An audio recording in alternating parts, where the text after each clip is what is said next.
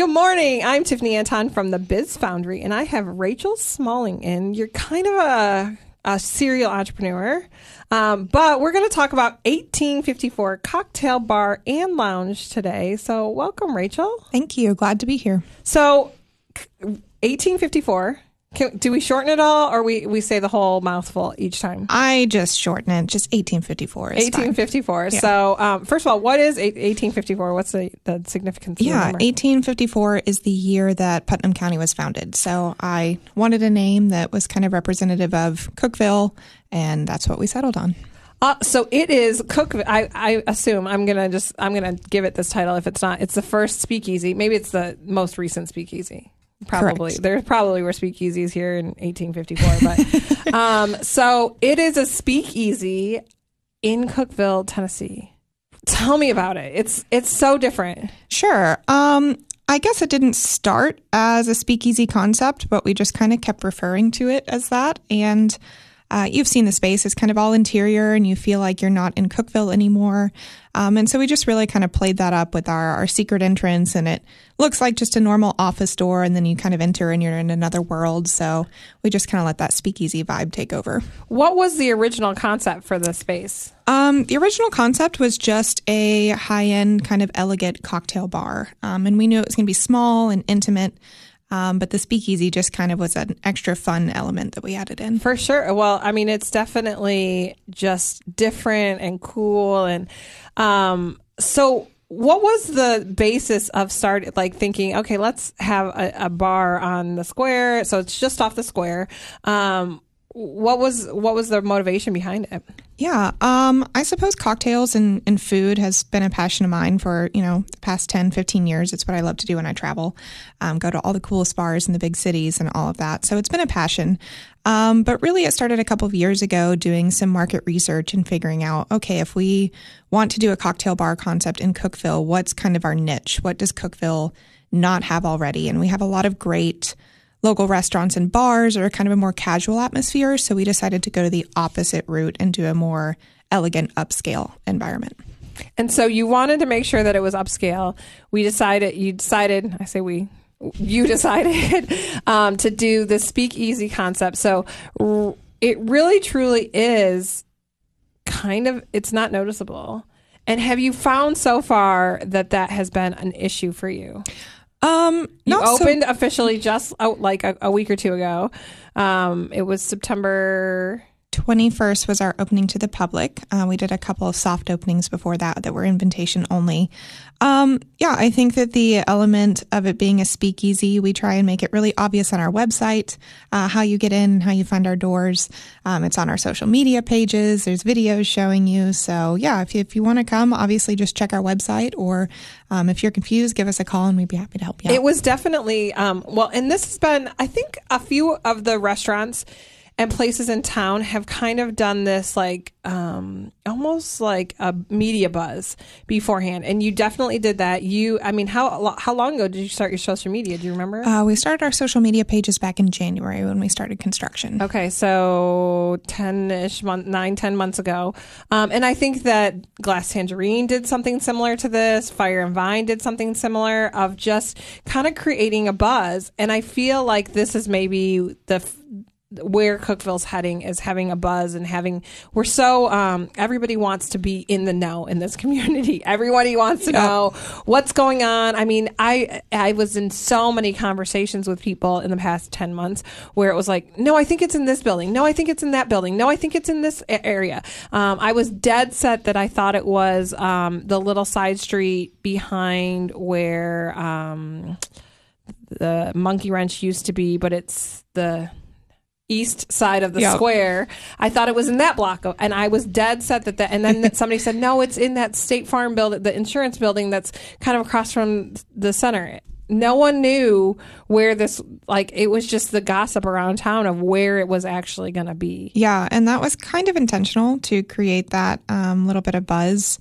Uh, but we also knew that we were going to be very um, specific when we did open about where we were and how to find us. So, yeah, that that was a bit atten- intentional. And also, you know, we were there every night and weekend doing construction on the space. So, we did have a few people that uh, found us during construction and they walk in and they're like, "You open?" and we're like covered in drywall dust. like, yeah. Clearly not. right. Yeah.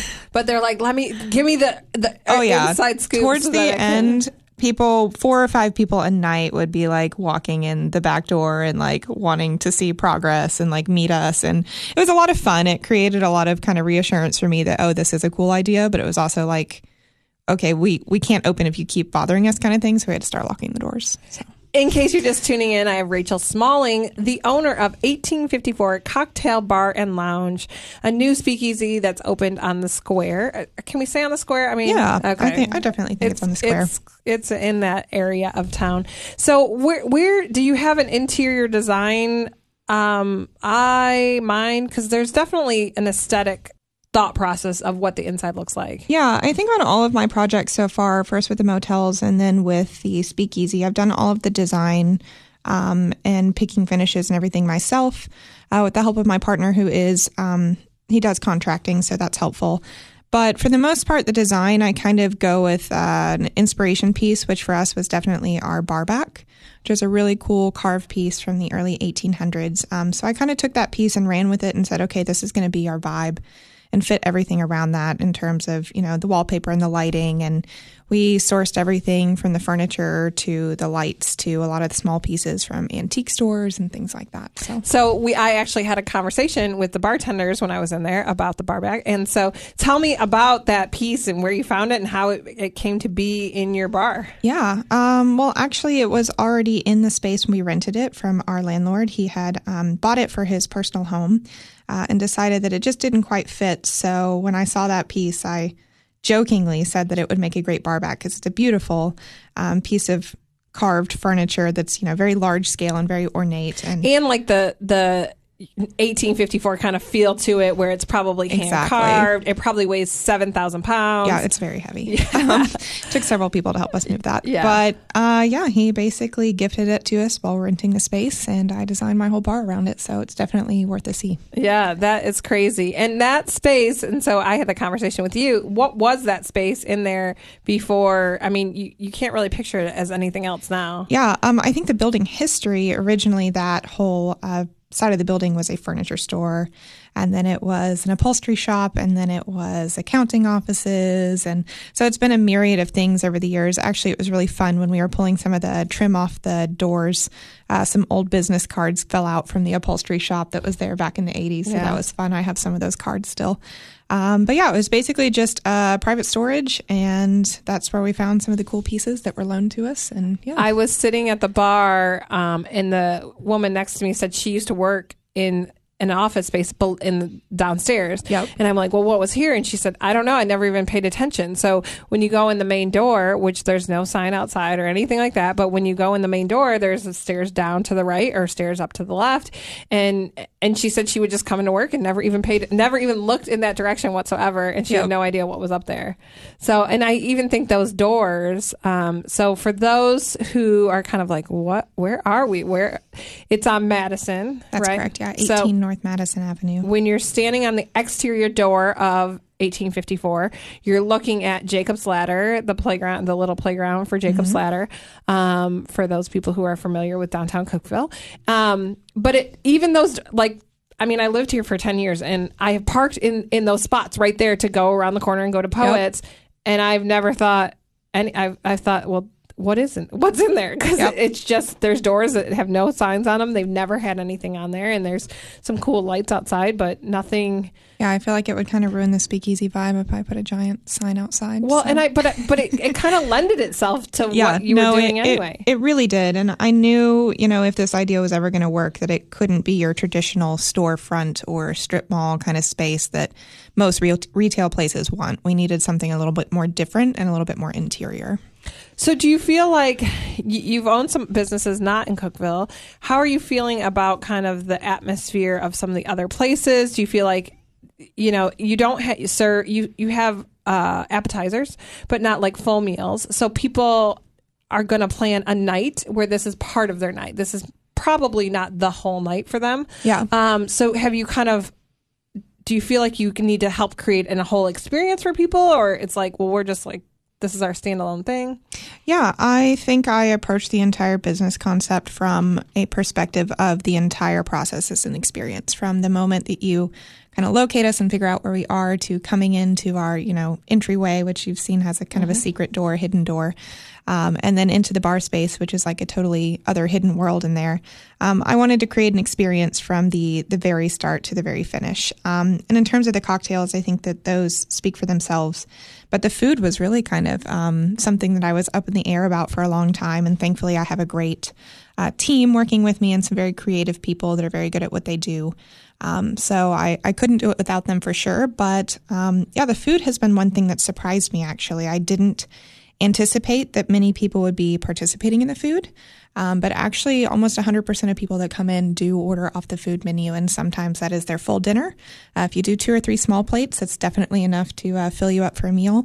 Um, or they just want to kind of sample and share and enjoy their cocktails. So, well, and do you feel like people? I mean, you've had some soft opening events, and and you it's only been maybe a week or so now but um, have you are people kind of staying and ha- you know it's just a, a place to relax and unwind and it does it feel like kind of a 1950 or 1854 yeah, speak speakeasy feel where people are just hanging out for the evening. For sure. And it, it's a lot of fun to um, see that vision come to life and to see other people enjoying that and um, truly enjoying their evening or their date night or their special occasion um, in our space. So that's exactly what I wanted. Well, and I think it's it's just such a different concept. And I think it'll be exciting to see it kind of unfold and how what people do use it for. If they use it as, hey, this is our precursor to the rest of our night, this is the end of our night, this is, you know, kind of how it unfolds of, of what people turn that experience into. Yeah, I agree.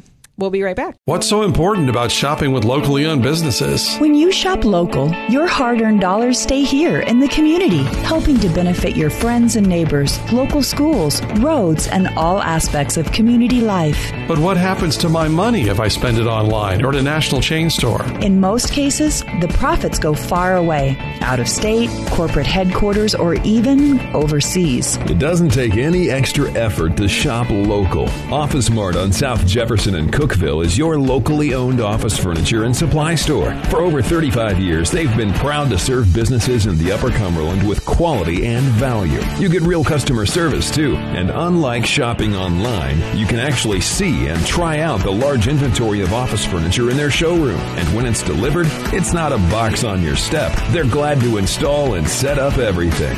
Office Mart. There's no other locally owned office store in the region. South Jefferson Avenue across from Hardee's. Shop local at Office Mart. Welcome back. I'm Tiffany Anton from the Biz Foundry, and I have Rachel Smalling from 1854 Cocktail Bar and Lounge in today. So we've kind of talked about the aesthetics there and, and where you're located and all, all the outside details. But tell me about so the cocktails are what makes it the thing. Um, so tell me about the cocktails. Tell me about the ingredients you're using, the ice cubes. I know that's a huge thing with any high end cocktail is the ice cubes. And so tell me about it all. Yeah, for sure. Um, so our cocktail menu, our primary cocktail menu features about eight different drinks um, that we've been working on finessing, doing all of our final ingredient sourcing, figuring out how we're going to display those, et cetera, whatnot.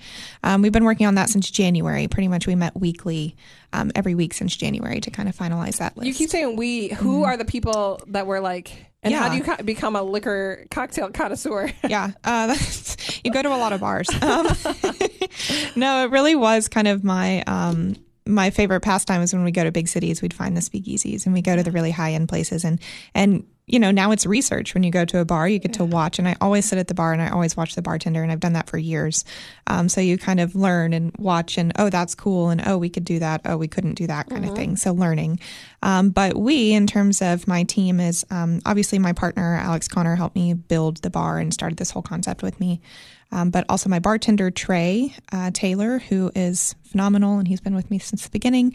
And then uh, my friend Lauren Swift, who does all of my kitchen and my social media, and she's just my all around creative. So it's, uh, it definitely takes a whole team to get something like this off the ground. So, what makes the cocktails different than going over to hooligans. yeah. Um, I think that every bar has its place in a community, and there are, you know, some bars that are going to be more high volume or more budget friendly. Um, and there's certainly a place for all of those to be good and for people to enjoy.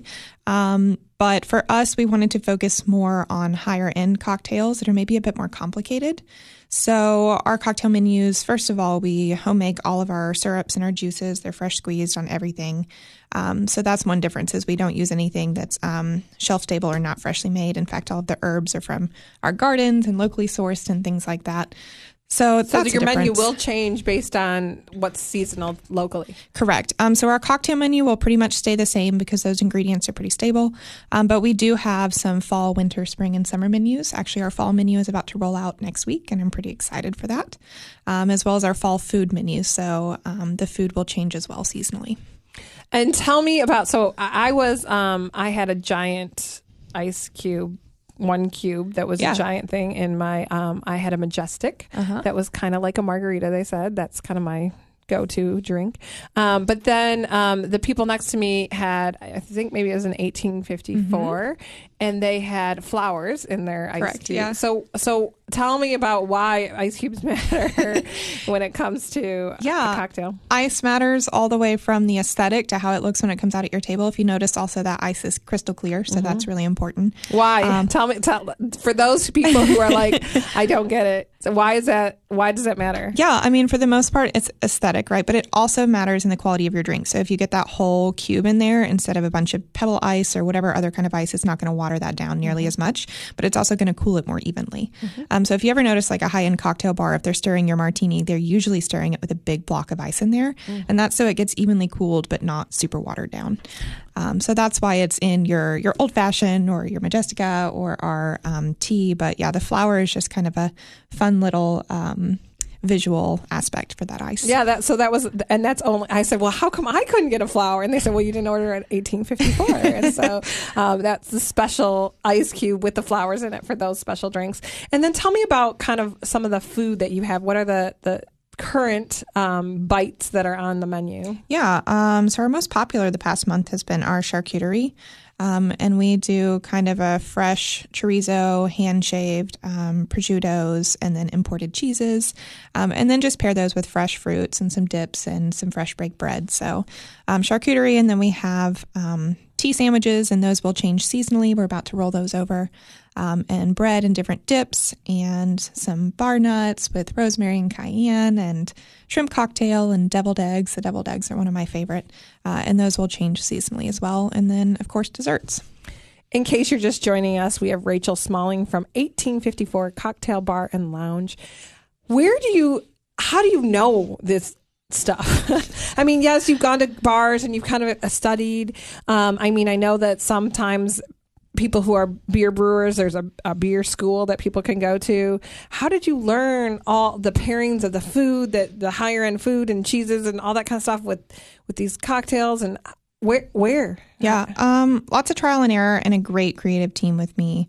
I definitely, I guess, have had a lot of imposter syndrome since starting this because I've never even worked in a restaurant, let alone started one or run one. Yeah. Um, so actually, kind of what intimidated me the most was kind of the back end and front end processes of how to do that stuff. Not so much the food and drink. I wasn't as worried about that because I felt like we had something really solid. Um, so yeah, I just kind of dove in and I read every night and, you know, worked 80, 90 hour weeks to do research and get it all done. And I paid to put myself through bartending school and, you know, just So really. you did you did go to the get the certifications. and- Yeah, for sure. And I think that's just, you know, kind of step one. Step two is, you know, the passion and the research. And step three is, you know, having the right team around you for sure. Do you think you wanted? Were you interested in creating something different and special specifically here in Cookeville, or was it just ah, Speakeasy's cool? I'd like to go to to them in different places, or was it this Cookeville needs this? Yeah, definitely the latter. Um, if you read the front of our menu, it says uh, bar for the people by the people of Cookeville. So that's something that I, I wanted to share that experience and the whole atmosphere and everything that we've created with people in the community because I know as myself or a young person when I want to go to, you know, a really high end cocktail bar or a higher end restaurant, I drive to Nashville or Chattanooga or Knoxville, right? And I just feel like Cookeville's ready. Maybe 10 years ago, people wouldn't have understood this concept, but Cookeville's ready now, and people are kind of itching for that more intimate upscale environment. Well, and one of the things that we we mentioned, you and I mentioned, is that not everybody is is into cocktails. So you have an option for people who don't drink on your menu as well. Yeah, we have a lot of non-alcoholic options. Um, believe it or not, I own a cocktail bar, but I actually don't drink that much. I maybe have like a cocktail maybe at most once every week or two. I just I I don't know. I just I'm not much into drinking. Um, I enjoy the art form of it for sure, but I just don't really consume that much alcohol. So for me, my passion has been the mocktails side of it. Um, so my bartender kind of focuses on the cocktails and that creativity, and I focus more on the mocktail and that side. Um, and we have about eight mocktails on our menu, and they feature just as nice of ingredients as our cocktails, obviously minus the liquor. Um, so yeah, they're fresh juices, fresh syrups. We put just as much effort into that menu as our cocktail menu. And they're served just like the the cocktails. So um, if if for whatever reason it is that you're not drinking, um, you don't have to feel like oh well here's your plastic cup. Yep, your plastic cup of diet coke or whatever with your ice while your friends get all their beautiful drinks. Yeah. No, that was something I was very passionate about. Like you said, for whatever reason that you're not consuming alcohol, um, I think that you should be able to enjoy a night and you know be in that elegant space with your friends and partake with a beautiful drink as well. Well, and and did you worry that that would deter people? What so? Well, either way, I think either having just a, a, a cocktail lounge um, could deter people of that's that's just a terrible concept, or having that mocktail. I mean, you said you had a lot of imposter syndrome, but Yeah. were you worried about either of those elements? Um, not so much. Uh, we kind of, you know, went all in, and I felt like we had a pretty solid concept. And, you know, in business, I think it's always important to have an exit strategy and a backup plan and a plan B, C, and D. So I feel like I've got those in place. And yeah, we're just going to roll with it and have fun. covering all the bases. We'll be right back. Thanks for sticking with us. I'm Tiffany Anton from the Biz Foundry, and I have Rachel Smalling in, owner of 1854 Cocktail Bar and Lounge. Gone through the menu, gone through all the beautiful. I mean, you definitely have to check out social media, check out the space, but um, there's just so many elements of the place that it's not just it's not just the food, it's not just the cocktails, it's not just the mocktails, it's not just the way you walk into the place. There's just so many elements. Um, we were kind of talking um, when I was there. There could be a bingo card of like, you know, just elements that are on the, the wallpaper, or you know, there's just so many things that the re- the receipts come in a book. Just little elements that I think you've set up just such a cool space. Oh, thank you. I appreciate that. Yeah. The So this details were fun. This isn't your first venture into business. You kind of mentioned that you have a couple of hotels, and so tell me about those. Sure. Um, so in 2020, what were we all doing? Um, nothing, right? So in 2020, my partner and I, um, we had a boat, so we would go out on the lake a lot up near Sunset Marina. And every time we'd come home, we'd drive by this sad little motel that was then the Obey River Inn. Uh, and we'd drive by that and we'd joke and we'd say, we should buy that and fix it up. You know, be a fun little COVID project. Well, like fast forward to a month and a half later and we're like signing the closing documents and we bought it and then we're kind of looking at each other like what have we done? Um, but we dove in and we started renovations actually labor day weekend of that year. It was september of 2020 and we wrapped in april of 21 so we really hit it kind of hard and fast because that was a total gut job. And you know i've got a bunch of brothers he's got a bunch of brothers so it was really kind of a family overhaul affair for sure up there um, Gave you something to do during 2020. yeah, exactly. I mean, what else? We weren't going out to eat. We weren't, you know, traveling. All of our travel plans got canceled. So we might as well have been renovating a motel. Yeah. So yeah, and we opened in April of 21, and that was kind of our first business venture together uh, as a couple. We just started dating in 2019, so we kind of dove straight into that. break it. Let's try it. I always think that uh, any couple should at least have to like renovate a kitchen together or something before they can get married. So Yeah. yeah. we've done now two motels and a cocktail bar. So So um, there's there's there's kind of a, a TV show I think that has like mo- motel renovation kind Yeah. of thing. That's this is a, a craze I feel like that's kind of going on. Were you into the shows of like and into renovations no, and this interior was decorating? like and- totally out of left field, like boredom. Like I was working for the symphony at the time, but it was the Bryan Symphony COVID. Orchestra. Yeah, Bryan Symphony um, concert this coming Sunday, I believe, Sunday, October first. Um, but yeah, I was working for the symphony, so I was doing a lot of basically nothing during COVID because we couldn't have events, we couldn't have any um, fundraisers or anything like that. So yeah, we kind of dove all in, and I had been running Airbnbs for the previous five, six years. I had actually, I think I had the second Airbnb in Cookeville. It was out of my guest suite in my house. Um, but yeah, so I had always loved hospitality and that aspect of things, which I guess really isn't that far of a left turn to a bar if you go into the hospitality industry. Yeah. Um, but yeah, we just kind of jumped in and went with this cute boutique lake vibe. And Alex, my partner, has the skills to know how to do things efficiently and, and really well and make them look great. He has a lot of um, skills with with trim and and really he can do it all, all the way from the electrical, the plumbing, the finishing, everything. So that was a huge asset. But there's a big difference between the nonprofit sector to which is what Bryan Symphony Orchestra is, to running a business, um, hiring staff, figuring out how to ch- charge the, you know, all those kind of elements. Where did you get the skills to understand how to run a business? Yeah. Um, really, it's not that different. um, I think there's a misconception with nonprofits that they don't make a profit, but that's not true. It's a tax I- status. yeah, pretty much. But the the nonprofit skills of leadership for me were definitely big. Um, also, you know, the years of working operations for music festivals and working with guest artists and things like that, that hospitality was already there and something I knew I was passionate about. So the leap to creating a motel and we also created that business in a way that is very hands off for me. I mean, yes, sometimes you're up there at 11:30 p.m. on Labor Day weekend because the septic system has broken. That's not fun. But for the most part, um, it's it's pretty hands off in the way that we've set it up with just Airbnb, VRBO, and our online bookings.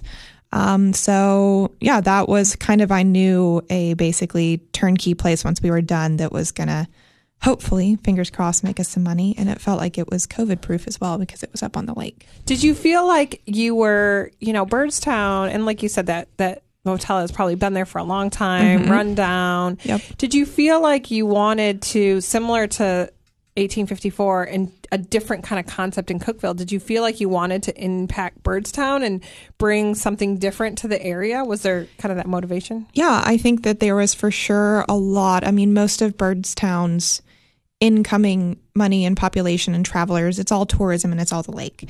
And there wasn't really anywhere super kind of boutiquey or cute to stay. So I felt like that was kind of a niche that we could break into.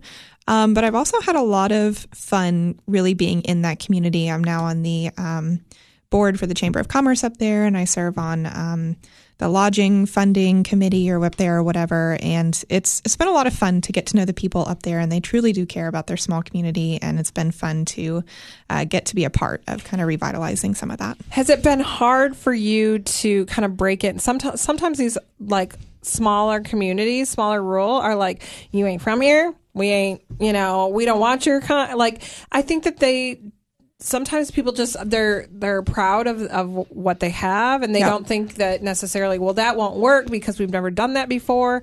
Have you? Did you kind of have to teach people the concept a little bit of like here here this is what I'm doing and I think it's going to work it'll be okay it'll be it'll bring dollars into your area Yeah, exactly. I think there there's a little bit of that, but not from the people that own businesses or not from the people that are really kind of moving and shaking in the community.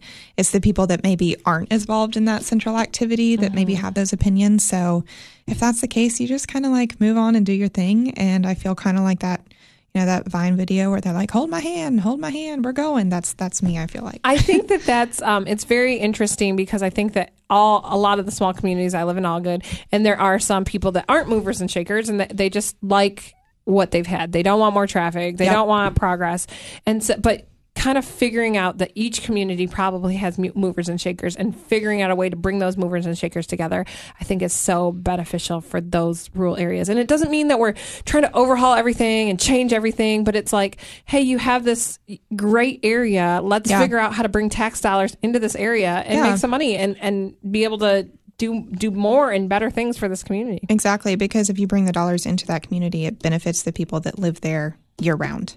If you're just tur- tuning in, I have Rachel Smalling from 1854 Cocktail Bar and Lounge. We were just talking about um, your motels. You have two now. Um, are they both in Byrdstown? Both? Uh, yep, one is the Lakeside Inn, just a half mile south of the Sunset uh, Bridge or Sunset Marina. And then one is about two miles north. It's the uh, Sportsman's Lodge at Dale Hollow. so both of those, um, and you're on social media with both of those. Uh, yep, we are on social media. And how can people find you if they're trying to find those locations? Yeah, I think our out? handle for Lakeside is at Lakeside Inn at Dale Hollow. And then the Sportsman's Lodge is just Sportsman's Lodge at Dale Hollow.